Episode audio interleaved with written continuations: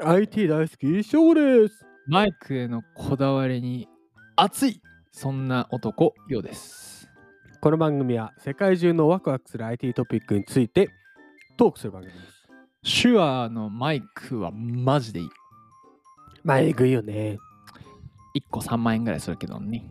高いよね。いやーでも本当にあのこう手話僕ら収録はあの手話のマイクを使ってるんですけど手話なんだっけななんとかセブンとかあったけど、うん全然音質違うね違うよね。びっくりしたもうそれまでさ Zoom のミーティングってイヤホンのマイク付きイヤホン使ってさ、うん普通にやってたけどこれ使って撮ってからさこんなに音違うんだっていうねいや、えぐいね。そんなマイクを今日は紹介ではないです。まあ、今日のワクワ危クねえは、マイクの音質を上げるとビジネスもっとうまくいくかもと。もう手話変えましょう、皆さん。1個3万円の価値ありました。全然あるね。多分アフィリエイトだと思われてる俺ら。 ということで今日は IT リーダーズさんから引用させてもらいましたタイトル「ウェブ会議のストレスは音質の悪さから理解力や反応速度に影響 NTT データ経営権と Sure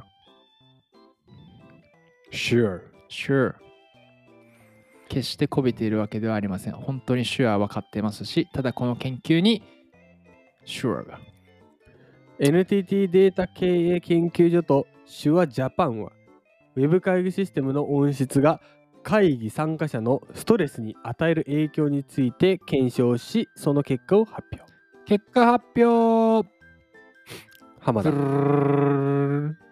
手話ジャパンはマイク やまだ発表しないんだヘッドホンイヤホンを開発販売する音響機器メーカーですそうなんですよ。あんまりね、正直日本だとまだ知られてないんじゃないのかな。そうですねうん米のアメリカの手話の日本法人が手話ジャパンです、うん。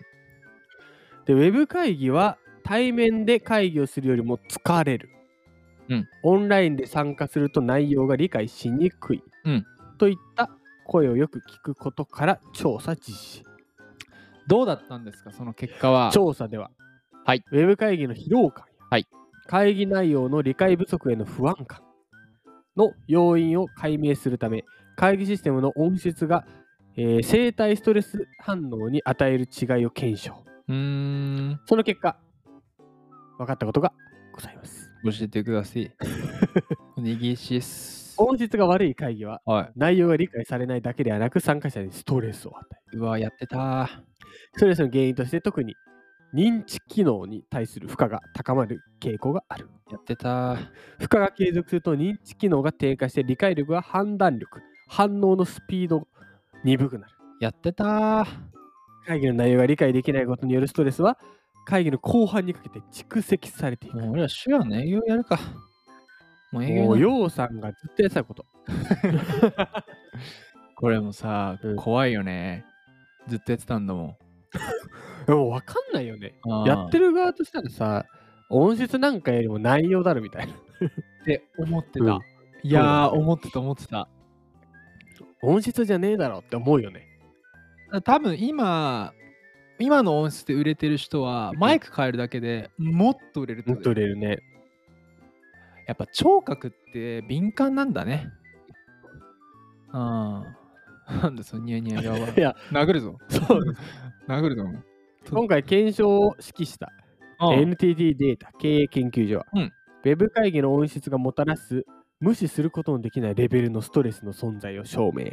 確かにね会議の音質は経営層が今後注目すべき重要な要素であると述べておこるれあると思うなでも俺もあると思う。これはうんこれあのー一番衝撃衝撃的っていうか、まあ、まずさっき言ったようにこの手話使い始めてから、うんあマイク一つで音って変わるんだってのもあるし、うんまあこれもちろんね音楽関係とかエンタメの人からしたらそりゃそうだって言うかもしれないけれどもそうだね。ずっとね IT 業界で営業してた身としてはねマイクにこだわるって発想ないもんね。全然なかった。あーなんならマイク使わずにさパソコンダイレクトでも話せばいいってそうだいよう感じだったしさで一番やっぱすごいなと思ったのはあのユーザーベースさんのセミナーで、あの BDR のセミナーの時にいや、さすがだなと思ったけど、こうテレビ番組っぽくしたんだよね。ああ、そうなんだ。で、一人一人ピンマイク、カメラうもんガチなカメラ使って収録してたんだけど、マジで見 やすい。いや、俺あれ見てから、もう、あのウェビセミナーでイヤホンマイク禁止にしようと思って、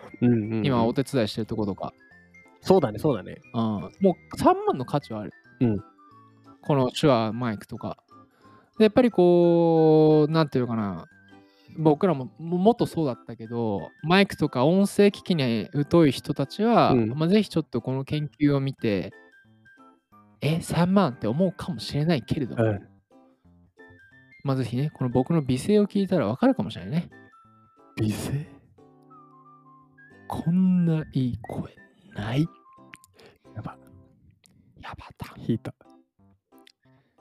いつもじゃん。確かに。今日まとめるとですよ。はい手話は絵。それにつきます。手手話は話絵。人生。なんかハマってんね、その。 とにかく人人生によって。人生でも個人的にこの前編集しててあれ面白かったけど、ね、あの、出会会いっていああ、運命。うめえなんだっけそれ。あの、バンダイナムコさんのやつ。ああ、えっと、運命共同体ゲームのやつ。懐かしい何回、何回だったかちょっと一応、リスナーさんもし気になったら、うんえー、っとね、えー、っとね、あった、172回。172回で出会い、最終的に翔吾が出会いって水だよね。何を何を言うとんじゃって思いながら編集してて爆笑した。 なんで水って言ったのま出会いって水と油ですよねとかの方がかっこよかったと思うあ、ね。ああ、確かに。うん、まあね、もう次の若くポイントを発表させていただきます。さっき書いてなかったし。出会いって出会いって。っトマトだよね。て書いていたよ。今テキストにトマトが来たしか書いてないから、トマトが来た、てんてんてんしかない。次回の若くポイントはトマトが、トマトが、トマトが、来た来た。来たー